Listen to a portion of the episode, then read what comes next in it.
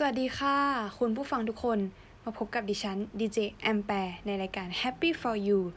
กับ 3 สิ่งที่ควรทำในการสื่อสารทางการตลาด กับสินค้าหรูหราสำหรับคน Gen Z เรามาดูกันนะคะว่า มี 3 สิ่งอะไรบ้างที่ควรทำในการสื่อสารทางการตลาด กับสินค้าหรูหราสำหรับคน Gen Z นะคะ เรามาดูกันเลยค่ะเรื่องแรก เรื่องแรกนะคะ ก็จะเป็นการปรับตัวให้เข้ากับสถานการณ์ คนในยุค Gen Z เนี่ยส่วนมากนิยมจะมีการใช้ชีวิตบนโลกออนไลน์มากกว่าเจนอื่น ๆ เพราะว่าอะไรนั่นล่ะคะ เพราะว่าคนในยุค Gen Z เนี่ยมีการเข้าถึงเทคโนโลยีได้อย่างรวดเร็ว แล้วก็ใช้เป็นแบบเขาค่อนข้างจะถนัดในด้านนี้อยู่แล้วอะค่ะ เราก็จะยกตัวอย่าง เช่นการขายของบนออนไลน์แทนการขายหน้าร้านนะคะ เพราะว่าคนในยุค Gen Z เนี่ยมีการสนใจในเรื่องของการขายของบนโลกออนไลน์เป็นพิเศษอยู่แล้ว ยกตัวอย่างเช่น ในกรณีของร้านต่างๆ ที่แบบมีอยู่ในโลกออนไลน์ หรือว่าบนแอปพลิเคชันที่เป็นสื่อโซเชียลมีเดีย เช่นบนแพลตฟอร์ม Instagram ซึ่งบนแพลตฟอร์ม Instagram เนี่ย แอปพลิเคชัน Instagram ก็จะเป็นที่นิยมอยู่แล้ว หรือว่าเป็นที่รู้จักสำหรับคน Gen Z อยู่แล้วค่ะ ก็จะมีร้านค้าที่เขาเอาของเนี่ย ไปขายในแอปพลิเคชัน Instagram ต่างๆ แบบนานาชนิดเลยค่ะ เช่นการขายของแบรนด์เนม แบบว่ามือสองหรือว่ามือหนึ่ง รวมทั้งมีร้านที่เป็นแบรนด์เนมอยู่แล้ว ได้แก่แบรนด์ Chanel Balenciaga Dior หรือว่า Hermes แล้วก็มีอีกหลาย ๆ แบรนด์เนมเลยค่ะที่เขาเนี่ย เลือกที่จะนำร้านของตัวเองมาตั้งอยู่บนแอปพลิเคชัน บนแพลตฟอร์มโซเชียลมีเดียเพื่อเป็นทางเลือกให้แก่คนในยุค Gen Z ได้เลือกซื้อหรือว่าเป็นการปรับตัวเพื่อให้เข้ากับทุกสถานการณ์ที่ต้องพบเจอค่ะ ต่อมานะคะก็จะเป็นในเรื่องที่ 2 ก็คือการทำคอลเลคชันให้เข้ากับกระแสปัจจุบัน ซึ่งคอลเลคชันของสินค้าหรูหราแต่ละอย่างแต่ละแบรนด์เนี่ย ก็จะมีความแตกต่างกันค่อนข้างชัดเจน ยกเว้นแต่ว่ามีบางแบรนด์เนี่ยที่ลอกเลียนแบบกันมา จนทำแบบคล้ายคลึงกัน เราจะไม่เอ่ยถึงแบรนด์ที่แบบมีการลอกเลียนกันหรือว่าไปกล่าวว่าแบรนด์นี้เขาทำตามแบรนด์นี้ เพราะว่ามันจะเป็นการแบบกล่าวหาแบบผิดๆแบบว่าโดยไม่มีหลักฐานนะคะ โอเคค่ะ แล้วก็จะพูดถึงคอลเลคชันกันต่อก็คือคอลเลคชันของสินค้าหรูหราเนี่ย เมื่อออกมาแล้วเนี่ย ก็จะเป็นเรื่องที่น่าตื่นเต้นเรื่องหนึ่งเลยค่ะ เพราะว่าอย่างแบรนด์ Apple เนี่ย ก็จะเป็นแบรนด์ที่คนในยุค Gen Z เนี่ย รอคอยแล้วก็นิยมใช้ เพราะว่าแบรนด์ Apple เนี่ย เขาจะออกโทรศัพท์รุ่นใหม่ออกมาแล้วคนในยุค Gen Z เนี่ย ก็จะซื้อมาใช้เพื่ออัปเดตความคืบหน้าของตนเอง ว่าเนี่ยได้ใช้โทรศัพท์รุ่นใหม่ ที่มีกล้องแล้วก็มีสีสันโทรศัพท์ที่สวยงาม แล้วก็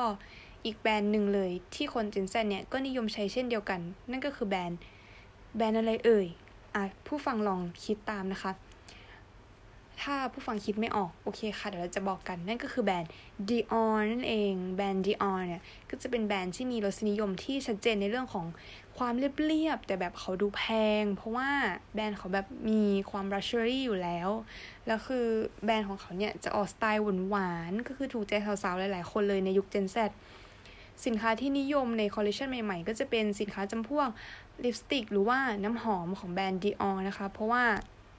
สินค้าทั้งสองอย่างเนี่ย เป็นสินค้าในยุคที่คน Gen Z เนี่ยสามารถจับต้องแล้วก็ซื้อเองได้ เพราะว่าตัวลิปสติกเนี่ยไม่ได้มีราคาที่แพงมาก แต่ว่าประโยชน์แล้วก็ปริมาณที่ใช้เนี่ยคุ้มค่าเกินราคามาก เพราะว่าลิปสติกของแบรนด์ Dior เนี่ยเขาไม่ได้แบบทำมาเพื่อให้คนยุคเจนอื่น ๆ ได้ใช้อย่างเดียว เขาทำออกมาเพื่อแบบให้ได้ใช้ทุก เจนเลยทุกแบบช่วงอายุ เพราะว่าอย่างแบรนด์ออย่างลิปสติกเขาเนี่ยเขาทำออกมาเป็นลิปบาล์มที่สามารถทาไปโรงเรียนได้ แล้วก็แท่งในราคาแบบหลักร้อยอย่างเงี้ยค่ะ พวกคนเจนซก็เลยเป็นสินค้าที่แบบสามารถจับต้องได้ แล้วส่วนทางในด้านน้ำหอมนะคะ ก็จะมีความแบบสนใจแบบแก่คนในยุค Gen Z มากเช่นเดียวกัน เพราะว่าน้ำหอมแบรนด์ Dior เนี่ยจะออกกลิ่นใหม่ๆ เป็นคอลเลคชันเพื่อแบบ ให้คนในยุค Gen Z เนี่ยได้เลือกซื้อแถมขึ้นชื่อว่าเป็นน้ำหอมที่ติดทนนานอีกแบรนด์หนึ่งเลย ส่วนคนในยุค Gen Z เนี่ยเขาก็จะนิยมตามกระแสอยู่แล้วค่ะ เพราะว่าเขาจะเลือกดูในสิ่งที่ตัวเองสนใจบนโซเชียลมีเดียหรือว่าตามความนิยมจากที่มีคนรีวิวเยอะๆเน็ตไอดอลเลือกใช้บ้างเซเลบดาราเลือกใช้บ้างอะไรเงี้ยค่ะจนไปถึงแบบความต้องการที่ตัวเองอยากได้ แล้วก็แบบสามารถซื้อสินค้าหรูหราระดับแบรนด์เนมมาครอบครองได้ เพราะว่าบางคนเนี่ย เขาอาจจะซื้อด้วยการน้ำพักน้ำแรงของตนเองแบบเก็บเงิน เก็บเงินมาก้อนหนึ่งหรือว่าเก็บเงินมาส่วนหนึ่งมา เพื่ออยากซื้อ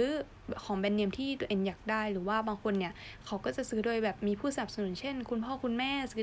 ให้เนื่องในโอกาสแบบพิเศษอะไรประมาณเนี้ยค่ะ เป็นไงบ้างล่ะคะพอได้พูดถึงการที่นิยมตามกระแสแล้วเนี่ย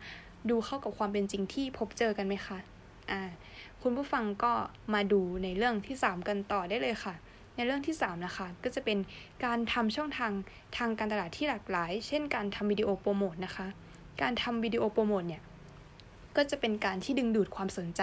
ให้แก่คนในยุค Gen Z ได้เป็นอย่างดี เช่นเดียวกัน เพราะว่าการทำวิดีโอโปรโมทเนี่ยมีหลากหลายรูปแบบเลย ไม่ว่าจะเป็นในการทำ YouTube เพราะว่าคนในยุค Gen Z เนี่ยจะสนใจทางด้านออนไลน์เป็นพิเศษอยู่แล้ว การที่จะเข้าดู YouTube ทุกวันเนี่ยก็ไม่ใช่เรื่องแปลกเลยสำหรับคน Gen Z เพราะว่าการที่ทำ วิดีโอโปรโมทใน YouTube แบบโฆษณาเนี่ยจะทำให้คนในยุค Gen Z เนี่ยรู้จักสินค้าเพิ่มมากขึ้นด้วย เช่นแบบ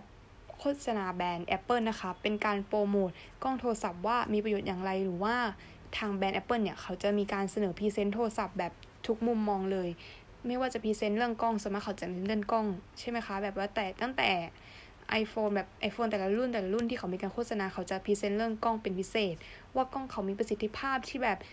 เหนือแบรนด์อื่นยังไง หรือว่าเขามีแบบประสิทธิภาพที่คมชัดถ่ายวิดีโอแล้ว ภาพไม่สั่นอะไรแบบนี้ ซึ่งเป็นแบรนด์ Apple เนี่ย เขาจะทำโฆษณาแบบ